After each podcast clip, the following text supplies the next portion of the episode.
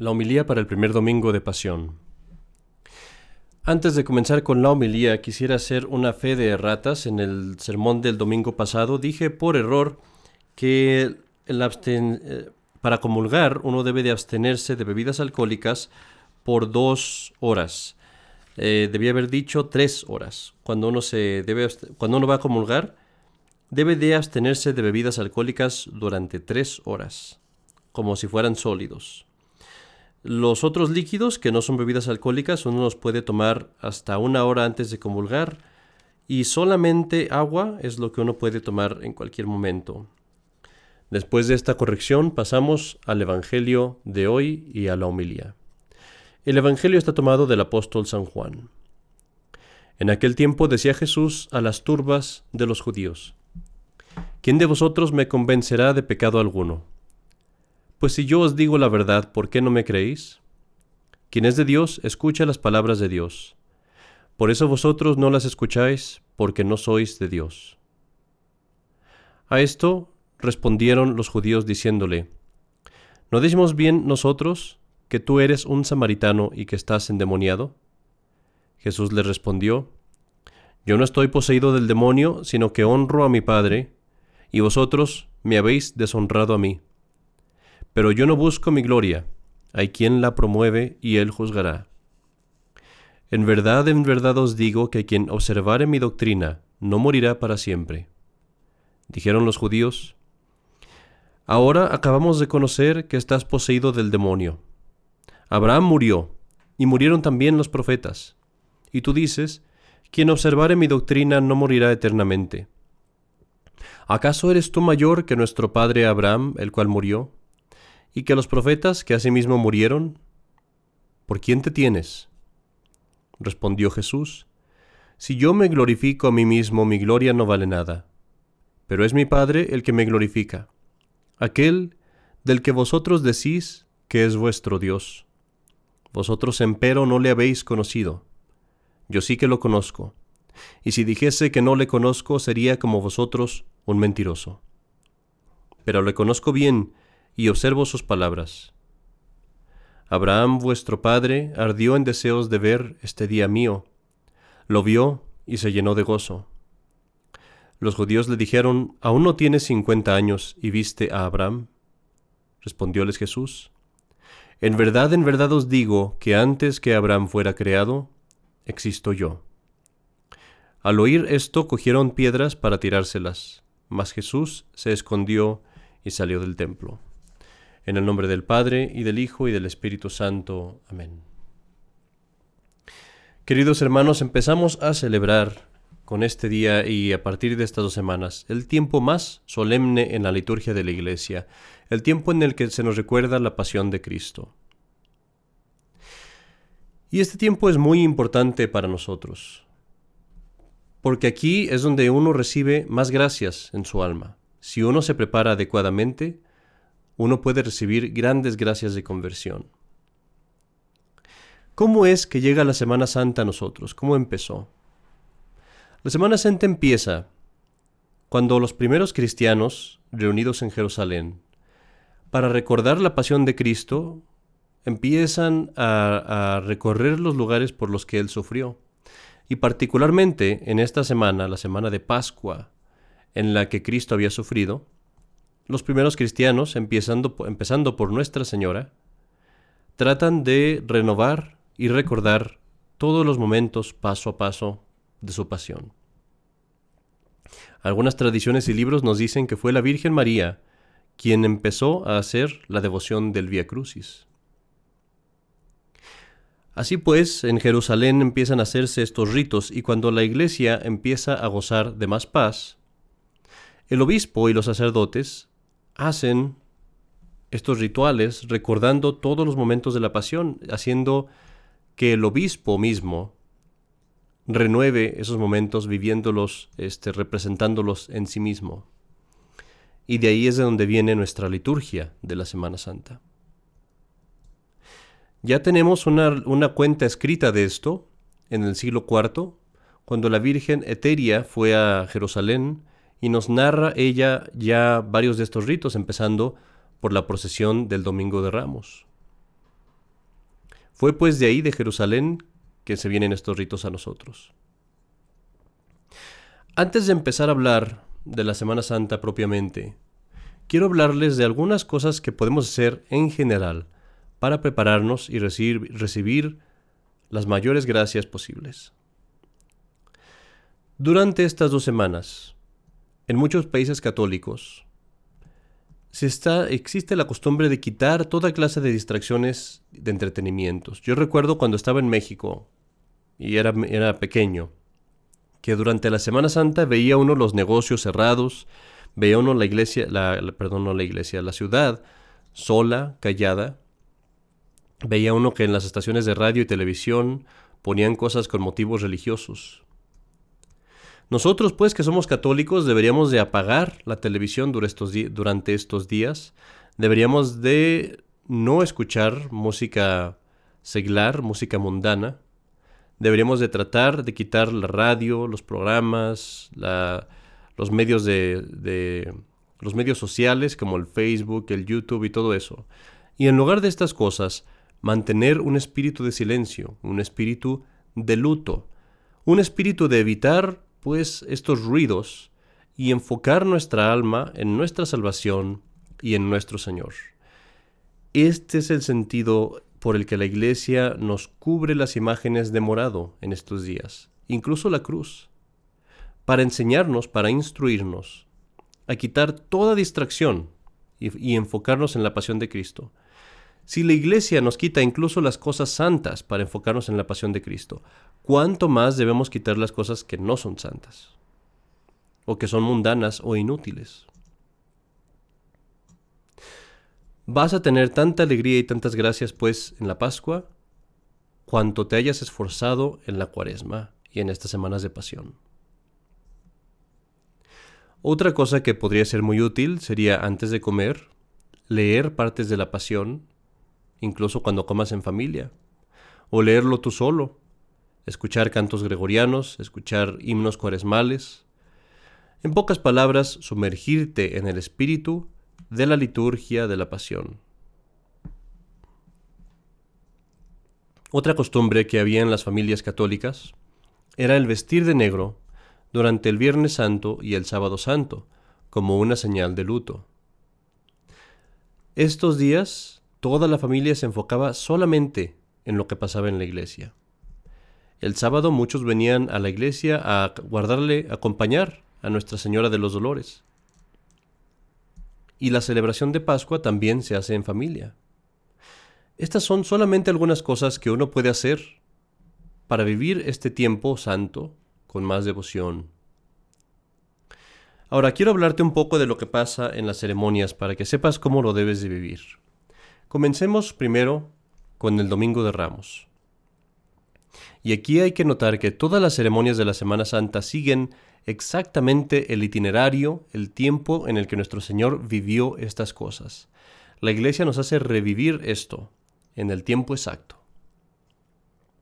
Y así el Domingo de Ramos es el momento oficial en el que el Salvador del mundo entra en Jerusalén y entra, digo, oficialmente porque es reconocido como el Mesías por los hebreos, por los judíos.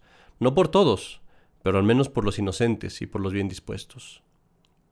Este día es fundamental en el sentido de la redención, porque Cristo para redimirnos tenía que ser aceptado como el Mesías y el Salvador, venía a cumplir su misión, y este día es el día en el que oficialmente dice, llegó el momento, llegó la hora de cumplir mi misión, y entro aquí en la ciudad donde es necesario que mueran los profetas, la ciudad donde es necesario que muera el Mesías. Y así en ese momento la iglesia nos hace renovar estas cosas por la procesión que seguimos en el Domingo de Ramos, cuando reconocemos a Cristo como nuestro Rey y nuestro Salvador. Hay en esta procesión un himno muy hermoso que se llama Gloria Laos. Este himno se debe cantar por todos los fieles. Y así, si tú vas a asistir a la Semana Santa, es muy importante que aprendas este himno antes de ir, para que ese día puedas cantarlo con todos. La segunda parte de la liturgia del Domingo de Ramos se torna sombría, triste, porque debe de haber sido un momento triunfal, la siguiente parte es recordarnos la pasión de Cristo. El Domingo de Ramos nos muestra a los hebreos, después de haber aclamado a Cristo como el Mesías, abandonándolo y gritando por que lo crucifiquen. Todas las oraciones que vemos en la misa, todas las oraciones que vemos en la liturgia, es importante que tú las leas, que las puedas ver en tu misal, para que puedas vivir estas cosas y entenderlas bien. El lunes, la iglesia nos regresa al momento en el que Jesucristo es traicionado por Judas. Vamos a ver el Evangelio de ese día, como nuestro Señor Jesucristo en sus últimos días, estando en compañía de María y Marta, María lo unge con ungüento como una muestra de amor. Y Judas, que era un ladrón ya en ese tiempo, se enoja y se queja porque ese era dinero que él ve perdido. Y es la última vez que nuestro Señor Jesucristo regaña o corrige a Judas es la última llamada de la gracia. Es después de eso, según se cree por la mayoría, que Judas va y vende a nuestro Señor y hace el pacto de traicionarlo por 30 monedas de plata. Y así pasa el martes y el miércoles, leyendo la pasión de Cristo en la iglesia, y llegamos al, miércoles en la noche, cuando pasa una de las ceremonias más hermosas de la Semana Santa y que muy poca gente la ve porque es una ceremonia que pasa solamente donde hay un obispo. Se llama el, obispo, el oficio perdón, de tinieblas. Esta ceremonia, el obispo se reúne con sus sacerdotes, como Jesucristo estaba con sus apóstoles, y se ponen a rezar el divino oficio solamente a la luz de catorce velas. 14 y unas pocas más que están en el altar. Conforme van rezando el oficio, a cada salmo que rezan se apaga una de las velas, disminuyendo más y más la luz. Y estas velas que se apagan significan a los apóstoles que abandonaban a nuestro Señor. Llega el oficio hasta tal punto que se apagan todas las velas y queda solamente una, solamente una que nos recuerda la fidelidad de nuestro Señor que nunca, ni siquiera en su pasión, dejó de amarnos. Y así en la oscuridad termina el oficio. Llegamos después al, jueves santo, y el jueves santo nos trae de vuelta a la Santa Cena, a la última cena de nuestro Señor. El momento en el que nuestro Señor nos deja un legado infinitamente valioso. Nos trae primero a ver a nuestro Señor lavándole los pies a sus discípulos, poniéndolos el ejemplo para que nos amemos los unos a los otros. Este es el momento de la Iglesia en el que se recibe ese mandamiento máximo de amaos los unos a los otros como yo os he amado. Después de eso, la Iglesia nos recuerda el momento sacro santo en el que nuestro Señor Jesucristo por primera vez realiza el mayor milagro que jamás ha existido en la creación del universo, el milagro de convertir pan en su carne y vino en su sangre, y ponerse a Él mismo allí presente para nosotros en el Santísimo Sacramento del altar. Y conforme realiza ese milagro, realiza otro, quizás igual o mayor, el milagro de darle este mismo poder a hombres, el milagro de la primera ordenación sacerdotal, cuando nuestro Señor ordena a los apóstoles los primeros sacerdotes. Todo eso lo vivimos el jueves por la noche. Pero al finalizar esta gloria, esta maravilla de la primera misa, viene la agonía de nuestro Señor, viene la traición, viene el momento en el que lo abandonan sus apóstoles y queda solo a merced de sus enemigos. Y esto lo verás en la iglesia, cuando se empiezan a quitar todas las cosas del altar. Como si el altar fuera Cristo, el altar se denuda, se priva de toda su gloria. Se le quitan las velas, se le quitan los cuadros, se le quitan las flores, se le quita todo, y queda el altar denudado, vacío, como Cristo quedó esa noche, vacío y desamparado en las manos de sus enemigos. Y viene el día de la muerte, el día de la pasión, el día de la redención, el Viernes Santo. Y el Viernes Santo empieza por nosotros viviendo la vía de la cruz, el camino de la cruz, el Vía Crucis. Seguimos a Cristo en ese camino. Y después de eso pasamos a la ceremonia donde se renueva la pasión de Cristo. No hay misa en ese día. No hay misa ya ni en viernes ni en sábado, porque la iglesia está de luto. Pero en ese día la iglesia, para recordar la pasión de Cristo, empieza por narrar las profecías que hablaban de ello. Luego canta solemnemente su pasión, y cuando esté pasando esto, cuando tú estés en estas ceremonias y se esté cantando la pasión, imagínalo. Ve leyendo la pasión con el sacerdote y después mientras él lo canta, imagina lo que se está cantando. Ese es el propósito del canto, que puedas meditar más profundamente en la pasión. Ese día, después de que nuestro Señor ha muerto en la cruz, la iglesia dirá una serie de oraciones, diez oraciones, si mal no recuerdo. Una de cada una de ellas es una oración por todo el mundo, por, por distintas intenciones. Pide la iglesia por los herejes, pide por los cismáticos, pide por los judíos, pide por los pecadores, por todos los que sufren dificultades, pide la iglesia por todos sin abandonar a nadie. Viene después el momento de la adoración de, la, de nuestro Señor Jesucristo en la cruz, cuando nos acercamos todos a besar los pies de nuestro Señor, los pies bañados en su sangre que nos acaba de redimir. Y después de eso la Iglesia, obviamente, nos alimentará con el cuerpo y la sangre de Cristo, en ese mismo día en el que Él se entregó por nosotros. Y viene el sábado, un día de silencio, un día en el que la Iglesia es el único día en todo el año en el que la iglesia no tiene liturgia, no hay misa, no hay nada. Nada pasa en este día sino el silencio y el luto. Hay, sí, una ceremonia para acompañar a Nuestra Señora del Calvario de vuelta a su casa, pero esta parte no es una ceremonia de liturgia oficial. La iglesia como con un acto oficial de liturgia no encontraremos ninguno. Pero en esa noche, a la medianoche, la iglesia irá a la tumba de Cristo. Estaremos a oscuras y veremos cómo se crea el fuego santo, que representa la luz de Cristo, Cristo resucitado. Veremos cómo entraremos en la iglesia a oscuras, así como Cristo entró en el limbo.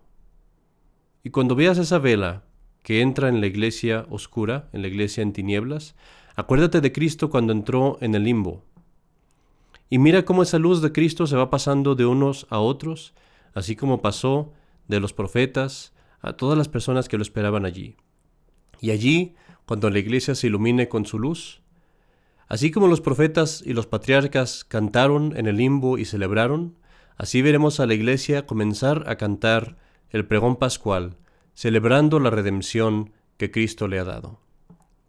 Esa noche, la más solemne, veremos que el sacerdote hará agua bautismal. Es una ceremonia muy larga pero muy significativa. Y verás cómo el sacerdote llama al Espíritu Santo que descienda sobre esta agua, y toma la luz, la luz del cirio pascual, y lo mete en el agua, representando que es mismo, el mismo Cristo, quien le da a esa agua el poder de hacer cristianos, el poder de dar gracia. Esa noche, si los hay, habrá bautismos, porque esa noche es el momento en el que el cristiano nace, renace en Cristo. Es el momento en el que muere al mundo y en el que todos vivimos de nuevo a la gracia. Es el momento de la conversión, de renovar nuestras vidas, de cambiar finalmente. Es el momento en el que la gracia cae sobre el mundo como una cascada de agua, en el que Dios vence a todo mal. Y finalmente, a la medianoche, al fin se cantará una misa, una misa con una solemnidad y una alegría como no las hay en ningún otro momento del año. Queridos amigos, preparémonos para estas bendiciones, preparémonos lo mejor que sea posible. Estudiemos las ceremonias desde antes.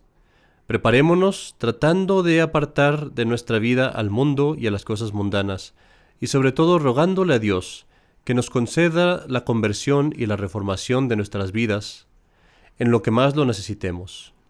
Todo es posible en estos días santos a través de los méritos de la pasión de nuestro Señor Jesucristo. En el nombre del Padre y del Hijo y del Espíritu Santo. Amén.